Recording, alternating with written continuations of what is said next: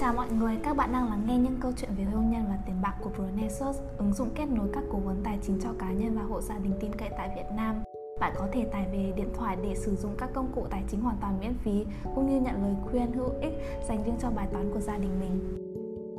Trong podcast ngày hôm nay, tôi muốn đề cập đến vấn đề đang dậy sóng một thời gian gần đây, đó chính là lối sống DINK, Double Income No Kids, tạm dịch là thu nhập nhân đôi không có con cái. Lối sống này có phần trái ngược với những điều thế hệ trước thường thấy. Một vài người còn xem nó như là đang đi ngược lại chuẩn mực xã hội để lùi sự tiến hóa tự nhiên. Tuy nhiên, tớ muốn đặt ra vấn đề rằng liệu rằng quyết định không có con là biểu hiện của sự bồng bột, vô trách nhiệm và ích kỷ hay không? Những yếu tố nào đang khiến xu hướng đinh ngày càng lan rộng, đặc biệt trong giới trẻ ngày hiện nay? Trước khi vào thảo luận thì tớ xin được nhấn mạnh, đó là tớ không khuyên mọi người nên có con hay không. Đối với tớ, lựa chọn như thế nào khiến chúng ta cảm thấy hạnh phúc, thế là ổn. Tớ chỉ dựa vào kiến thức, nguồn tài liệu và suy nghĩ cá nhân để thảo luận vấn đề này. Từ đó chúng ta có thể có những góc nhìn khác nhau về câu chuyện tại sao nhiều người quyết định không sinh con. Đến với hôm nay, chúng ta có em Hà Anh cùng chúng ta thảo luận về vấn đề này. Ok, hãy thảo luận với ProNesup về chuyện sinh con ngay bây giờ nhé. Chị biết đến thuật ngữ đinh do một người bạn đã giới thiệu cho chị bài báo về lối sống đinh khoảng một vài tuần trước. Thật ra trước đó chị đã luôn quan tâm đến chuyện có con hay không trong xã hội hiện tại. Bài báo đề cập xu hướng này nở rộ ở Trung Quốc những năm gần đây. Vậy theo em, đinh có nghĩa là gì? À, theo em tìm hiểu thì xu hướng này bắt đầu đầu tiên ở các nước phát triển phương Tây, đặc biệt là ở Mỹ DINK là từ viết tắt của Double Income No Kids hoặc là Dual Income No Kids có thể dịch ra là thu nhập kép không có con. Một cách đơn giản thì chúng ta có thể hiểu rằng cụm từ này mô tả một cặp vợ chồng không có con chung sống với nhau trong khi cả hai đều có thu nhập. Vì lương của cả hai đều vào chung một hộ gia đình, họ sẽ cùng nhau trả tiền hóa đơn nên họ được sống tự do thoải mái hơn so với những cặp sống chung và dành tiền nuôi con. Thuật ngữ này sinh ra ở đỉnh cao của văn hóa Yuppie vào những năm 1980 để rõ bối cảnh hơn thì Jupi là viết tắt của từ Young Urban Professional hoặc Young Upwardly Mobile Professional, một thuật ngữ được sử dụng vào đầu những năm 1980 cho những người trẻ có chuyên môn làm việc ở thành thị. Đã đọc trong một bản nghiên cứu, tác giả và nhà bình luận chính trị Victor Davis Hansen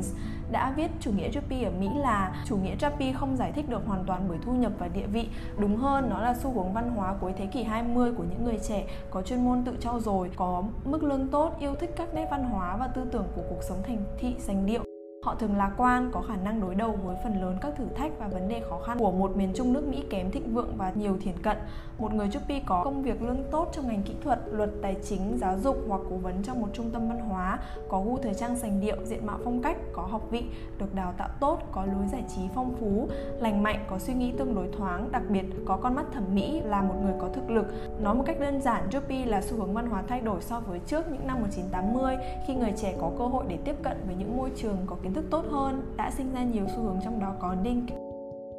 để làm rõ hơn tại sao lối sống đinh lại nội rộ và mạnh mẽ vào những năm 1980, chúng ta có thể dùng đến tổng tỷ suất sinh. Trước tiên, tổng tỷ suất sinh được hiểu là số con sinh sống bình quân của một người phụ nữ trong suốt cả cuộc đời. Nếu người phụ nữ đó trong suốt thời kỳ sinh đẻ tuân theo tỷ suất sinh đặc trưng theo tuổi như quan sát trong 12 tháng trước điều tra thì là cái tổng tỷ suất sinh này là một trong những thước đo chính phản ánh mức sinh. Thì theo như chị tìm hiểu năm 1960 tỷ suất sinh ở Mỹ là 2,69 và giảm mạnh là còn 1,69 năm 1980 ở mức trên dưới 2 từ năm 1990 đến năm 2010 và vào năm 2017 thì là còn 1,79 trong khi đó tỷ suất sinh trung bình của thế giới là 4,98 vào năm 1960 giảm còn 3,71 và còn 2,43 vào năm 2017 nếu mà em thấy thì ở Việt Nam thì nó cũng kiểu nó cũng hơi hơi giống như thế này thì là tỷ suất sinh ở Việt Nam từ năm 1970 đến năm 2000 là giảm 6,47 còn 2,01 và năm 2017 là là lên được đến 2,04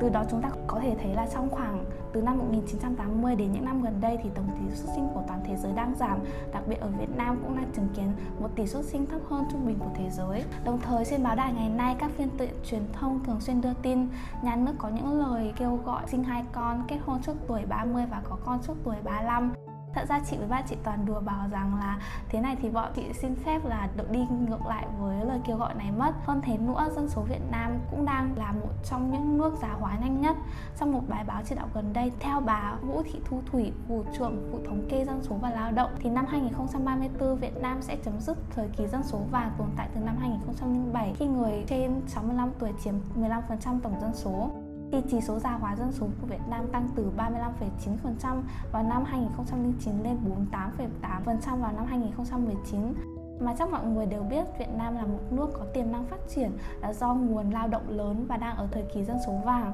Thế nên việc dân số già hóa nhanh rất là ảnh hưởng đến kinh tế của đất nước. Câu hỏi mà chị muốn đặt ra trong buổi podcast ngày hôm nay là tại sao được khuyến khích sinh cũng như những ảnh hưởng của việc dân số vàng nhưng vẫn có rất là nhiều người lựa chọn không sinh con? À, theo em thấy thì nó có rất là nhiều lý do, có thể từ vĩ mô đến vi mô, từ xã hội đến góc nhìn cá nhân. Theo chị thì những lý do nào là đặc biệt nổi bật cho câu hỏi tại sao nhiều người lựa chọn lối sống đinh hay có thể hiểu là không sinh con? Thì thật ra là đầu tiên chị muốn nói đến lý do đầu tiên là đối mặt với sự cạnh tranh khốc liệt trên thị trường việc làm thì mọi người xung quanh chị đều nói thị trường việc làm hiện nay ở Việt Nam được cho là rất rộng lớn đối với mọi người, đặc biệt là người trẻ. Thật ra nhìn ở một góc khác thì chị lại thấy rằng nó khá nhỏ hẹp đặc biệt với người trẻ. Bởi vì là những người ở độ tuổi kết hôn sinh đẻ thì sẽ là khoảng từ 25 đến 35 tuổi là những người thường mới ra trường hoặc có một chút chỗ đứng ở tuổi 30 thì toàn cầu hóa và hội nhập kinh tế quốc tế. Buộc người lao động cũng chính là thế hệ trẻ hiện nay phải cạnh tranh với người lao động nước ngoài trên chính sân nhà. Trong khi đó, cũng như mọi người đã biết thì cách mạng công nghệ 4.0 cũng khiến nhân công của một số ngành nghề được thay thế bởi các thiết bị tự động hóa, đồng thời xuất hiện những ngành nghề mới chưa từng có. Điều đó đòi hỏi những người trẻ giống như chị hiện nay thì phải thường xuyên cập nhật kiến thức để có kỹ năng thích ứng với sự thay đổi. Nhu cầu về nguồn nhân lực tại các doanh nghiệp hiện nay đang phát triển theo hướng thu hút nhân lực có trình độ cao, nhân lực qua đào tạo chiếm đến tận 30 83% thì nền kinh tế tăng trưởng, yêu cầu của thị trường lao động ngày càng cao những người trẻ tuổi cần phải chăm chỉ làm việc hơn. Những người trẻ như kiểu chị với em bây giờ thì vừa phải đối diện với bề dày kinh nghiệm của những người ở độ tuổi 40 vừa phải cạnh tranh với các em trẻ hơn với nền giáo dục và kiến thức tốt hơn. Mỗi người sẽ chỉ có 24 giờ một ngày, cũng có từng đầy năng lượng. Áp lực từ việc có một công việc ổn định khiến cho những người trẻ phải dành rất là nhiều thời gian để nâng cao kiến thức, kỹ năng để thích ứng với được sự thay đổi nhanh chóng của thế giới đó là lý do tại sao mà người trẻ không còn muốn có con. Vì nếu có con thì sẽ chiếm một phần thời gian rất lớn. Ví dụ điển hình mà chị thấy cho việc làn sóng công việc cạnh tranh đã ảnh hưởng đến tỷ suất sinh con như thế nào thì đó chính là đất nước Nhật Bản. Kênh CNN của Mỹ dẫn nguồn báo của Bộ Y tế Lao động và Phúc lợi Nhật Bản trong cho biết là trong 7 tháng đầu tiên của năm 2019, tỷ lệ sinh tại Nhật Bản đã giảm 5,9%. Theo dữ liệu thống kê, tổng số ca sinh Nhật Bản từ tháng 1 đến tháng 7 năm 2019 chỉ còn hơn 518.000 ca so với cùng kỳ năm 2018 thì là hơn 918.000 ca theo như chị tìm hiểu là sóng việc không ổn định ở Nhật Bản làm cho các công ty cảm thấy họ có thể đối xử tệ với nhân viên. Bởi vì là nhân viên thì lúc nào cũng, kiểu, muốn một công việc ổn định nhưng mà ngành công việc thì không có nhiều công việc quá. Hơn thế nữa thì là nhiều công ty cảm thấy là những nhân viên này rất là may mắn nếu mà có được một công việc ổn định. Thì biết được những người ở độ tuổi 20 và 30 đang tìm việc làm ổn định trong tuyệt vọng. Các công ty tuyển dụng nhiều người trẻ và ép họ làm việc thêm giờ mà chi trả rất ít hoặc không được trả lương ngoài giờ quả là ngay cả những công việc tốt nhất ở Nhật Bản cũng có thể rất là khốc liệt. Những người nghĩ rằng họ có thể kiếm đủ tiền để trang trải chi phí cho gia đình, nhưng họ thường không có thời gian để hẹn hò hoặc để làm việc gì khác ngoài công việc ngủ và ăn. Nhiều người trẻ bị căng thẳng đến mức họ chỉ có thể tự lo cho bản thân mình, từ đó dẫn đến tình trạng là người trẻ sẽ cảm thấy không đủ sẵn sàng hoặc năng lực để sinh con và nuôi lớn một đứa bé thì dĩ nhiên không chỉ Nhật Bản là nơi duy nhất có việc là nhân viên bị làm dụng hoặc làm việc quá sức. Đây không phải là nước duy nhất có tình trạng gia tăng nhân công tạm thời trong thời đại kinh tế hiện nay. Nhưng có một số điều khiến cho Nhật Bản khác biệt với Mỹ là hai các nước phát triển. Và điều đó theo tớ thì cũng khá giống với Việt Nam, đó là công việc ổn định vẫn còn là giá trị rất cao trong nền văn hóa Nhật. Đến nỗi những người không tìm được công việc ổn định, bất kể là bằng cấp của họ như thế nào, thường bị lên án theo cách mà người dân ở các nước khác không phải chịu như vậy thì có một xu hướng khi một người không có việc làm thì thường họ sẽ bị dè biểu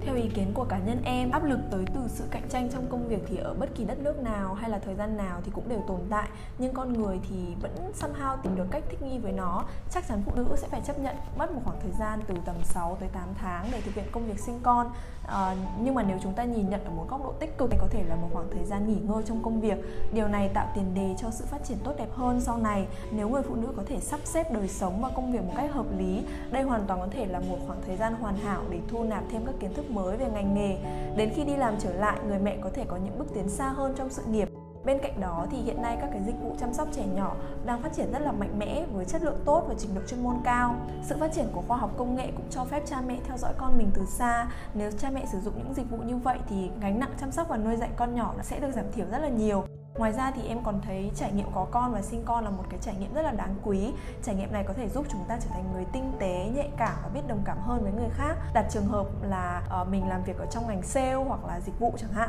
thì trải nghiệm có con có thể giúp mình hiểu tâm lý khách hàng, mục tiêu trong nhóm này hơn. Từ đó thì mình có thể dễ dàng tạo ra các sản phẩm phù hợp với họ, có thể dễ dàng bán hàng cho họ hơn và từ đó thì tăng doanh thu và cái cơ hội thăng tiến trong công việc nó cũng đến với mình một cách dễ dàng hơn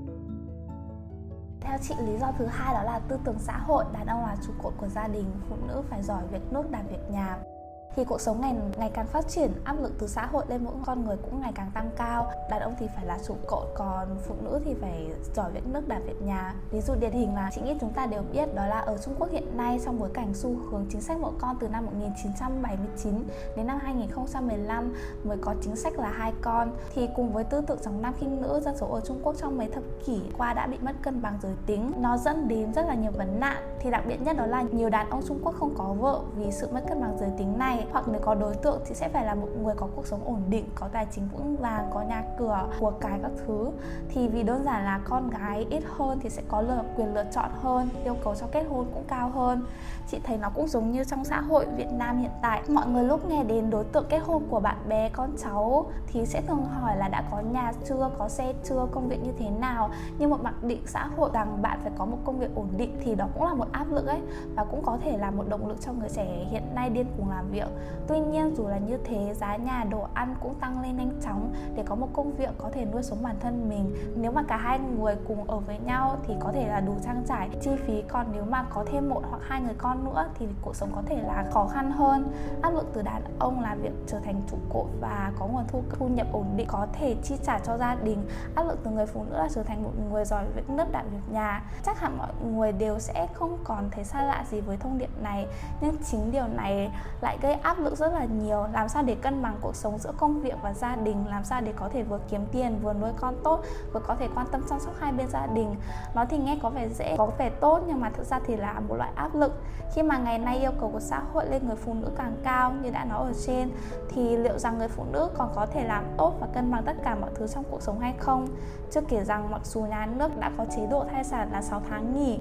nhưng nếu mọi người đã đi làm thì chắc không lạ gì về vấn đề là có rất là nhiều công ty gần như có luận ngầm rằng phải đảm bảo không có con trong khoảng 1 đến 2 năm. Lý do tại sao là mất 6 tháng để nghỉ đẻ, đồng nghĩa là mất 6 tháng kinh nghiệm trong, với người khác. Bạn gần như là có thể bị loại bỏ khỏi đường chạy đua với công việc và cuộc sống có rất nhiều người trẻ hơn chị, kiến thức tốt hơn chị. Hơn thế nữa thì là chị sẽ không không mất 6 tháng nghỉ sinh con, không có con cái so với chị là một người đã rời đường đua khoảng 6 tháng và có một đứa con. Liệu công ty sẽ chọn ai?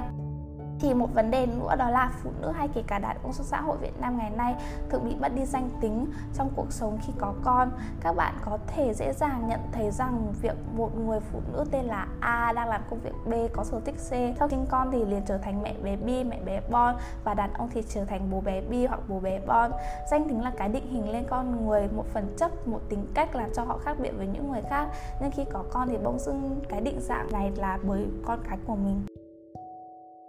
Em nghĩ là chúng mình là những cái cá thể độc lập và chúng mình có thể hoàn toàn chọn, có nghe theo các tư tưởng của xã hội hay không? Và ngay cả việc nhìn nhận những tư tưởng đó là áp lực hay là động lực thì cũng hoàn toàn nằm ở chúng ta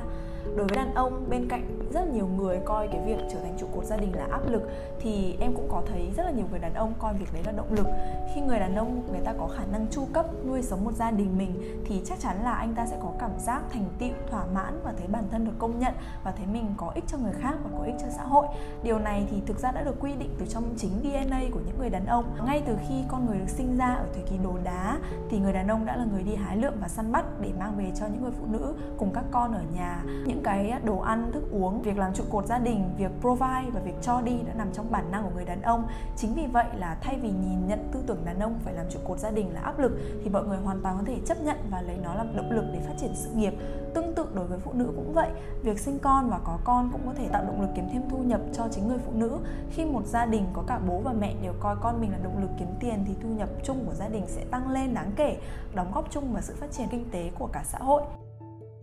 về tư tưởng phụ nữ phải giỏi việc nước đảm việc nhà cũng vậy, chúng ta có thể chọn không nghe theo tư tưởng đó phụ nữ chúng ta thích gì, yêu việc gì, cảm thấy mình hạnh phúc khi làm điều gì thì hãy chọn điều đó. Nếu mà bạn là một người mẹ à, cảm thấy chăm con là việc hạnh phúc thì bạn hãy cứ làm và ưu tiên cho điều đó nhiều hơn. Nếu bạn thấy yêu thích công việc của mình thì hãy ủy thác việc chăm sóc và nuôi dưỡng con cái cho người khác, có thể là chồng hoặc bố mẹ hai bên hoặc sử dụng các dịch vụ bên ngoài. Chỉ cần bạn dành ra một quỹ thời gian nhỏ để định hướng, kiểm tra và giám sát việc đó là được. Ngoài ra, hiện nay cũng đã có rất là nhiều chính sách ưu đãi cho phụ nữ có thai và sinh con. Khuyến khích sinh con không can thiệp lựa chọn giới tính hay có một số nơi sinh con thứ ba sẽ được hưởng trợ cấp. Bên cạnh đó, em thấy cũng có rất là nhiều các gia đình chồng lùi lại phía sau để chăm sóc gia đình và con cái để người vợ có khả năng hơn, sẽ trở thành trụ cột của gia đình. Những gia đình đó vẫn hạnh phúc, các con họ vẫn phát triển tốt. Điều cốt lõi nằm ở việc quan điểm và cách nhìn của người chồng và người vợ mỗi người ra sao. Một gia đình có cả vợ cả chồng đồng quan điểm về kế hoạch sinh con và chăm sóc con cái thì tư tưởng của xã hội chẳng thể tác động đến họ được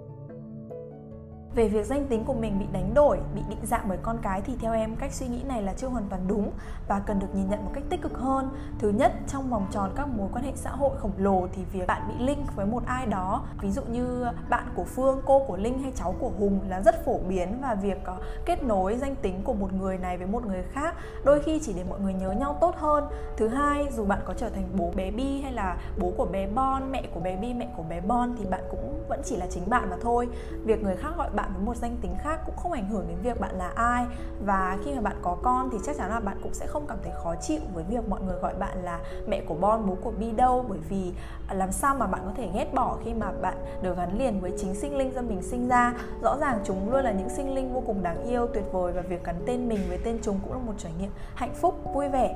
à, ngoài ra thì dân số Việt Nam đang già hóa với một tốc độ rất là nhanh có thể nói là một tốc độ nhanh chưa từng thấy. Điều này ảnh hưởng trực tiếp tới nền kinh tế tương lai của đất nước chúng chúng ta. Rất là nhiều chuyên gia lo lắng rằng nếu nhịp độ già hóa dân số vẫn tăng nhanh đều như hiện nay thì trong khoảng vài chục năm tới thôi người cao tuổi nước ta sẽ gặp khó khăn về vấn đề chỗ ở mức lương mức hưởng chế độ hưu trí trợ cấp xã hội sẽ ngày càng thấp bởi nước ta chưa kịp giàu đã già.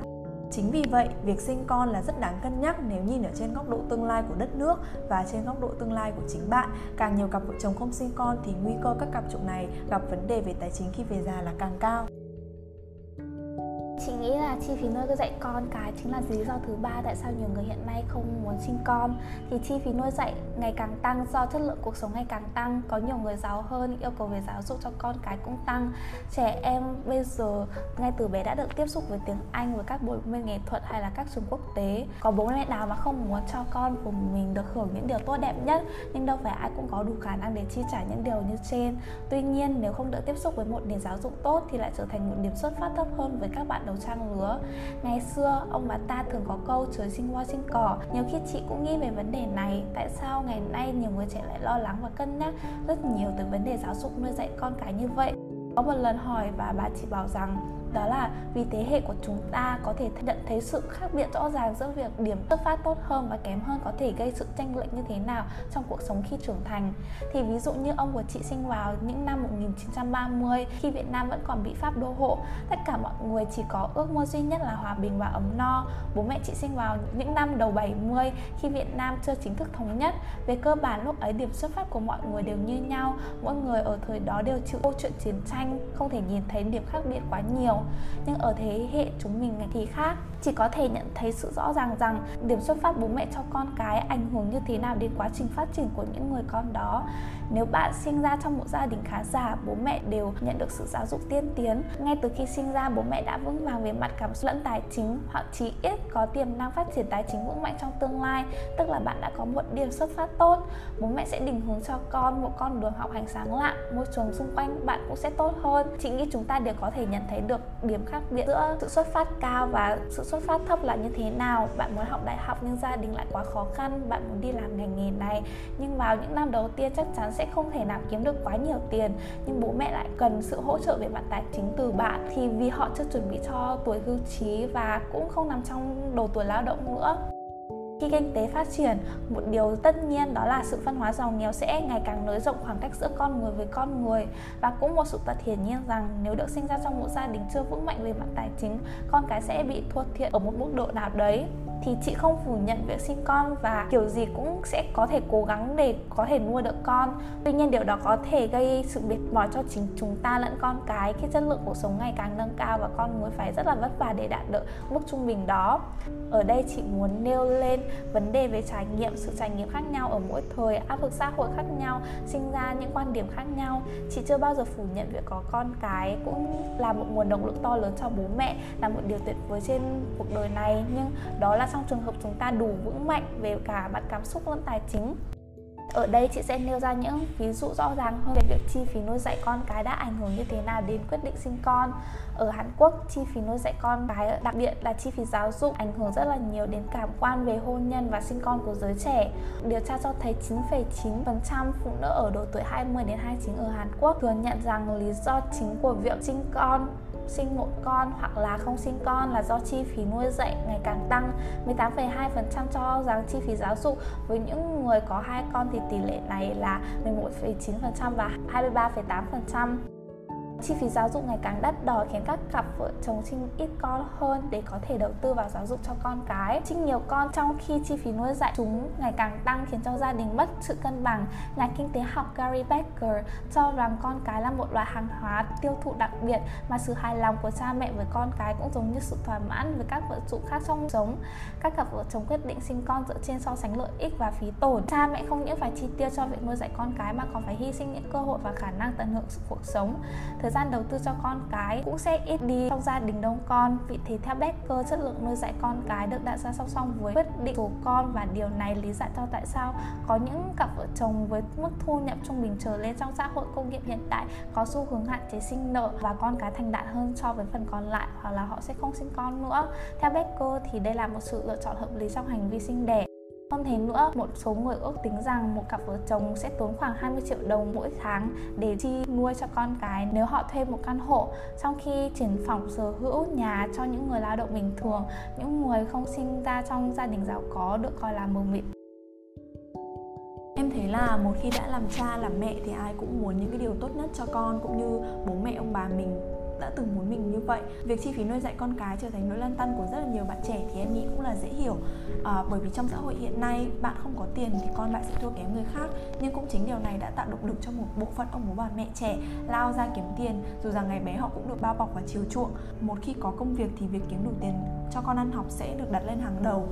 dù có không thể cho con tốt như những gia đình có điều kiện, nhưng bố mẹ nào cũng muốn con có cuộc sống đầy đủ. Trong khó khăn, mệt mỏi vì việc kiếm tiền cũng sẽ có những cái bù đắp, chia sẻ và niềm vui khi con được no đủ. Đó là niềm hạnh phúc mà chỉ những người có con mới hiểu được và vô cùng trân trọng. Hiện nay, thế giới ngày càng quan tâm đến sự phát triển của trẻ nhỏ. Các chính sách chăm sóc, hỗ trợ được áp dụng rất là nhiều. Ví dụ như là tại Đức, Anh và hầu hết các nước châu Âu, chính phủ họ luôn khuyến khích các gia đình sinh nhiều con và khi sinh càng nhiều thì những gia đình ấy sẽ được hưởng trợ cấp càng nhiều. Chi phí giáo dục của các nước này thì cũng được chính phủ chi trả hết. Ở Việt Nam các chi phí giáo dục phổ thông vẫn ở mức khá là thấp, cao nhất tại các tỉnh thành phố là 217.000 đồng một tháng, tại các tỉnh miền núi thì chỉ là 19.000 đồng một tháng. Ngoài ra việc bỏ ra các chi phí nuôi con không hoàn toàn đồng nghĩa với việc bạn mất đi một khoản tiền mà không nhận lại gì có rất là nhiều ông bố bà mẹ sau khi đứa con trưởng thành đã được các con chu cấp chăm sóc bảo hiếu một cách rất xứng đáng. Thậm chí họ trở thành những ông bố bà mẹ rất sướng khi con cái thành đạt. Ví dụ như là bác hàng xóm ngay cạnh nhà em uh, trước thì gia đình vợ chồng bác ấy cũng rất là vất vả mơn trải để cho con học hành thành tài. Ờ, các bác ấy luôn yêu thương và muốn cho con những điều tốt đẹp nhất trong khả năng. Hiện giờ thì hai người con của bác ấy đều rất thành đạt có học thức và địa vị cao trong xã hội. Hai con của bác đã xây lại nhà, chu cấp cho cuộc sống của hai bác từ A đến Z. Hai bác giờ đây chỉ cần du lịch theo đuổi đam mê và ảnh hưởng tuổi già mà thôi. Hơn nữa thì khi ốm đau cũng có các con trực tiếp chăm sóc chứ không phải sử dụng các dịch vụ bên ngoài, những dịch vụ mà có lẽ khó có thể chu đáo như chính người nhà, con cháu của mình chăm sóc đặt trên góc nhìn vĩ mô hơn một chút thì chi phí chúng ta bỏ ra để nuôi dạy đứa con nó không mất đi, mà nó chỉ là chi phí chúng ta đóng góp cho xã hội mà thôi. Chúng ta nuôi dưỡng con để chúng trở thành những người có ích cho xã hội, đóng góp cho sự phát triển chung của toàn xã hội, nhất là sự phát triển ở mặt kinh tế. Tất cả chúng ta đều là một phần tử của xã hội và việc đóng góp khiến cho xã hội vận hành, phát triển là nhiệm vụ và bổn phận của mỗi chúng ta. Chính vì vậy thì chi phí nuôi dạy con cái không hề uổng phí một chút nào như chị đã nhắc ở podcast mua nhà hay thuê nhà đó là nhu cầu hiện nay của con người đã khác biệt rất là nhiều so với ngày trước. Định nghĩa về hạnh phúc không còn là dựa theo chuẩn mực của xã hội nữa. Mỗi người sẽ theo đuổi một mục tiêu khác nhau định nghĩa về hạnh phúc cũng sẽ là khác nhau. Cơ bản hạnh phúc kéo dài chỉ đến từ những hóa chất như là serotonin, dopamine ho hay oxytocin còn những hóa chất đó sinh ra như thế nào thì mỗi người sẽ có một cách khác nhau. Một hộ gia đình yên tĩnh, một đêm dạo chơi trên thị trấn, bất cứ khi nào bạn thích. Dành thời gian do sở thích của mình, tập trung nhiều sự chú ý vào vật nuôi. Đây chỉ là một vài trong những thứ mà mọi người có thể không muốn từ bỏ hoặc họ cảm thấy là như vậy là đủ điều đó không có nghĩa là sở thích và con cái không thể cùng tồn tại, nhưng thực tế chúng ta đều biết rằng cuộc sống sẽ thay đổi sau khi có con, dù chúng ta có muốn hay không. Chị nghĩ rằng nếu ai đó cảm thấy cuộc sống như vậy là hạnh phúc, như kiểu chị đã đề cập ở trên, thì việc không sinh con là một lựa chọn hoàn toàn hợp lý. Cũng có rất là nhiều người thích cuộc sống phiêu lưu và không phải một cuộc phiêu lưu nào cũng phù hợp với trẻ nhỏ. Một số người chỉ đơn giản là muốn nhìn ra thế giới, trải nghiệm những nền văn hóa mới và thử thách bản thân để sống tự do nhất có thể. Để trải nghiệm những chuyến đi như vậy thì thường tốn khá khá tiền. Nhưng mà chi phí để sinh và nuôi con có thể ngăn cản việc thực hiện ước mơ đó. Ngoài ra những người đánh giá rằng sự khát khao tự do của chính họ có thể không phải là tình huống tốt nhất đối để có một đứa trẻ. Hoặc là do những người đã từng có tuổi thơ đau buồn, đôi khi chọn không có con vì sợ lặp lại lịch sử của chính họ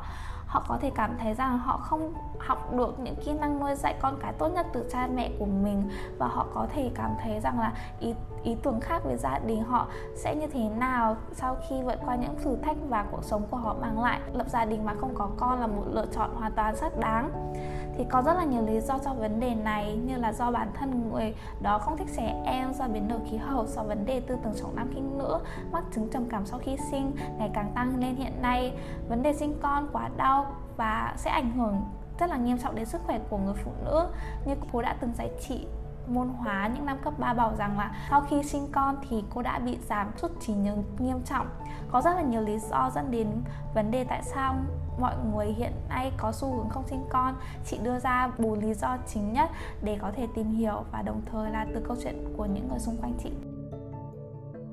ở góc nhìn của em, bên cạnh nhiều bạn trẻ có những nhu cầu khác ngoài con cái trong cuộc sống thì phần đông các bạn trẻ vẫn có nhu cầu và mong muốn có con. Thứ nhất, họ mong muốn có một gia đình trọn vẹn, đầy đủ, đông vui, có tiếng khóc tiếng cười của trẻ nhỏ. Việc có trẻ nhỏ trong nhà sẽ giúp không khí gia đình đầm ấm thân mật hơn, không khí giữa hai vợ chồng cũng như sẽ có một sợi dây gắn kết, đoàn kết hơn và đặc biệt hơn. Thứ hai, họ mong muốn có con bởi vì họ biết việc có con sẽ không chỉ đem lại hạnh phúc cho chính bản thân họ mà còn đem lại những cái trải nghiệm đặc biệt cũng như là niềm hạnh phúc cho những người khác, như là bố mẹ, gia đình hai bên, bạn bè và người thân.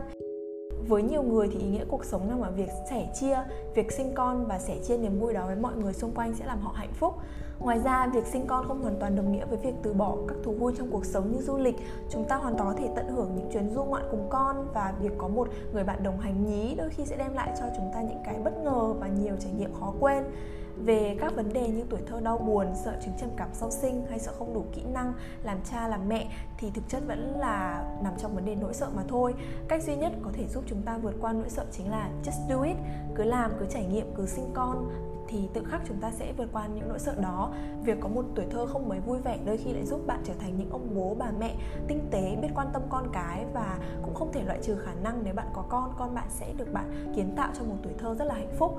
và thực ra kỹ năng làm cha làm mẹ thì hiện nay hoàn toàn có thể học được. Chúng ta có thể dễ dàng tiếp cận các kiến thức làm cha làm mẹ qua sách báo, mạng xã hội, các lớp và các trung tâm dạy. Bên cạnh đó không phải là bà mẹ nào cũng gặp phải chứng trầm cảm sau sinh và cũng có rất là nhiều cách để phòng tránh hay là vượt qua điều đó, có thể kể đến như là nhờ sự giúp đỡ của chồng và gia đình, tận hưởng thú vui cá nhân như là đọc sách, nghe nhạc, xem phim hay thậm chí là tập thể dục đều đặn, cũng giúp các bà mẹ tránh khỏi chứng trầm cảm sau sinh rất là tốt. Thêm vào đó, tuy nhu cầu về cuộc sống thay đổi, nhưng bản chất của con người thì không bao giờ thay đổi. Chúng ta được sinh ra, được tạo hóa ban cho các chức năng sinh sản để duy trì và phát triển nói giống việc chúng ta sinh con mang ý nghĩa rất là lớn đối với sự tiến hóa chung của cả loài người. Theo xu thế chung của mọi thời đại, thế hệ sau lúc nào có những bước phát triển trên mọi mặt của đời sống, từ khoa học công nghệ tới văn hóa, kinh tế, chính trị tốt hơn so với thế hệ đi trước bởi họ đã được tiếp thu các kiến thức của thế hệ trước và có khả năng phát triển sáng tạo dựa trên nền tảng đó. Điều này thúc đẩy sự phát triển chung của cả xã hội loài người. Chính vì vậy, việc duy trì, phát triển loài giống đóng vai trò vô cùng to lớn trong sự phát triển chung của cả nhân loại và em nghĩ đó là một trong số những lý do mà mọi người nên sinh con chị nghĩ đây là câu hỏi phổ biến của những người đã sinh con, những người chưa sinh con, những người quyết định không sinh con hay là cả những người xung quanh họ thì em nghĩ gì về câu hỏi là liệu không sinh con có phải là ích kỷ hay không Em nghĩ việc lựa chọn sinh con hay không là lựa chọn cá nhân của mỗi người và chúng ta không nên đánh giá con người qua các lựa chọn của họ. Tuy nhiên, mỗi cá nhân đều là một phần tử của xã hội. Nếu lựa chọn của chúng ta có ảnh hưởng tới sự phát triển chung của cả xã hội thì chúng ta cũng nên có sự cân nhắc cẩn trọng theo chị là do những tác động của môi trường tự nhiên và điều kiện lịch sử dựng nước và giữ nước của Việt Nam thì con người Việt Nam từ xa xưa vốn có truyền thống đoàn kết, tương trợ lẫn nhau, sự gắn kết của cá nhân với gia đình và cao hơn là với làng, xã, tổ quốc thì đã trở thành một trong những giá trị văn hóa cơ bản của dân tộc Việt Nam. Với con người Việt Nam truyền thống gia đình có vai trò hết sức quan trọng. Chị không phủ nhận sự tuyệt vời mà gia đình đem lại trong truyền thống văn hóa của mỗi con người Việt Nam. Chị luôn cảm thấy rất là trân trọng những gì mà gia đình đã mang lại cho chị.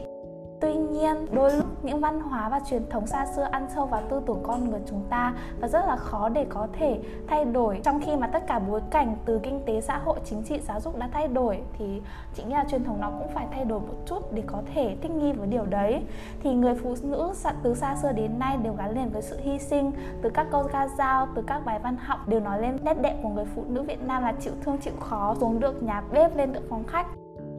người phụ nữ hiện đại lại phải dọn việc nước, làm việc nhà. Những người đàn ông thì phải trèo chống gia đình là trụ cột không được gục ngã. Áp lực từ tư tưởng ngày xưa vô hình chung đã gây áp lực đến những người trẻ hiện nay. Việc kết hôn và sinh con như là một thước đo của sự hạnh phúc. Có rất là nhiều người kết hôn, sinh con do áp lực từ xã hội, từ gia đình. Sự khó chịu từ những bữa sung họp gia đình, từ những cuộc nói chuyện là luôn là câu chuyện là câu chuyện không còn là con có khỏe không, cháu dạo này như thế nào, liệu con có hạnh phúc hay không mà trở thành câu hỏi là bao giờ con kết hôn, bao giờ các con mới có con. Thì mọi người thường so sánh rằng trước khi trước cuộc sống rất là vất vả và không có nhiều tiền nhưng mà có ai nói gì đâu. Thì mọi người vẫn lấy chồng sinh con như bình thường, thế nhưng bây giờ ai cũng nhạy cảm và không chịu nổi khi chỉ một hai câu hỏi xã giao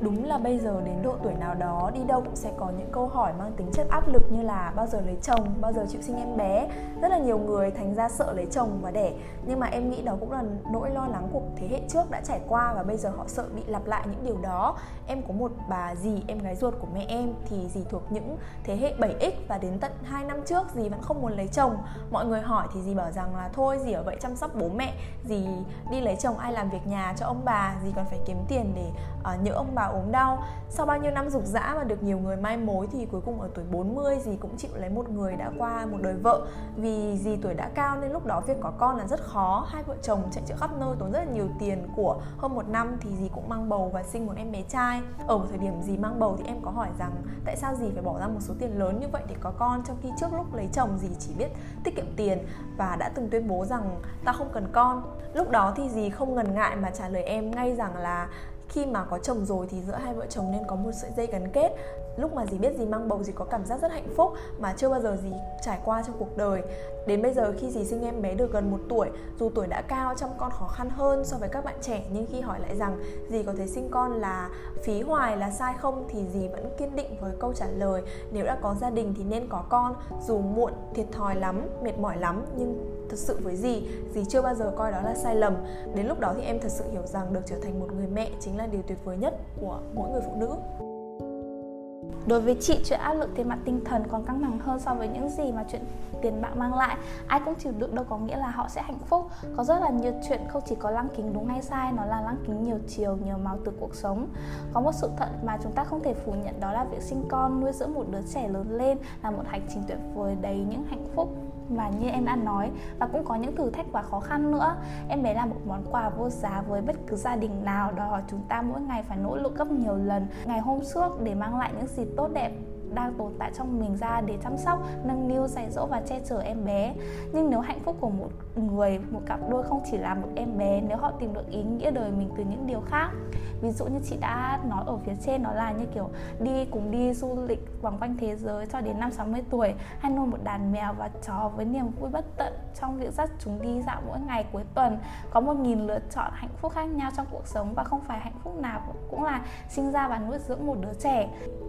một gia đình được tạo nên từ người vợ và chồng cùng những ước muốn của riêng họ cho đời sống hôn nhân. Vậy tại sao chúng ta lại đưa những tiêu chuẩn về hạnh phúc mà chúng ta đã được trải nghiệm để đánh giá thay? Thì chị nghĩ đến đây sẽ có rất là nhiều người phản bác lại ý kiến và nói rằng hôn nhân thiếu đi trẻ con là một sự ích kỷ chị rất là muốn phản biện ý kiến này bởi chị cho rằng đó là một sự ích kỷ hợp lý và thấu đáo cho mỗi bản thân chúng ta. Chúng ta biết như thế nào là ích kỷ hơn hay không? Đó là sinh ra một đứa trẻ mà khi bản thân chưa hề sẵn sàng để để cho xong, cho có trách nhiệm với gia đình, cho xã hội ngay cả khi chúng ta chưa chuẩn bị tâm lý để chào đón một em bé và nuôi dưỡng em bé một cách trọn vẹn. Hãy nhìn xung quanh xem, chị nghĩ rằng chúng ta đều từng chứng kiến ít nhất một câu chuyện về những người mẹ trẻ đã cố gắng có con ngay khi kết hôn dù mới bước qua tuổi 20 và ấm ức ôm con rời khỏi nhà chồng bởi vì nhận ra rằng hôn nhân không như là mơ. Nhưng đó mới là những hệ quả nhẹ nhàng nhất, rất là nhiều câu chuyện về trầm cảm sau sinh với nhân vật chính là một người mẹ chưa có sự chuẩn bị kỹ càng về tâm lý mà các bạn có thể là sẽ đọc được rất là nhiều ở trên báo theo chị để nuôi dạy một đứa trẻ một cách công bằng và, và hoàn thành thiên chức to lớn này một cách trọn vẹn thì chị nghĩ rằng ít nhất là bản thân mình phải cảm thấy ổn và hạnh phúc với chính cái suy nghĩ là sẽ có một đứa con. Kiểu mình sẽ phải là sẵn sàng về mặt tâm lý đời sống vật chất cũng như đủ những trải nghiệm để chắc chắn rằng mình sẽ càng đáng được trách nhiệm khổng lồ và vĩ đại trong việc tạo ra một sự sống mới. Sinh con không phải là chuyện nói suông, nuôi dạy con là một quá trình cần thời gian và lẫn tiền bạc nữa. Nếu chị làm sai cách hoặc ảnh hưởng đến con của mình thì chị nghĩ là đó là sẽ là một sự ích kỷ. Chị nghĩ chị sẽ kiểu cân nhắc đó có phải là một sự ích kỷ khi mà sinh con hay không. Thì vấn đề cuối cùng của câu hỏi thường trực này, nếu không có con thì ai sẽ là chăm sóc chúng ta sau này? Đối với chị mà nói thì là chị chưa bao giờ hoặc chưa bất kỳ ai xung quanh chị nghĩ rằng là sẽ để con để nhờ chúng để nhờ chúng vào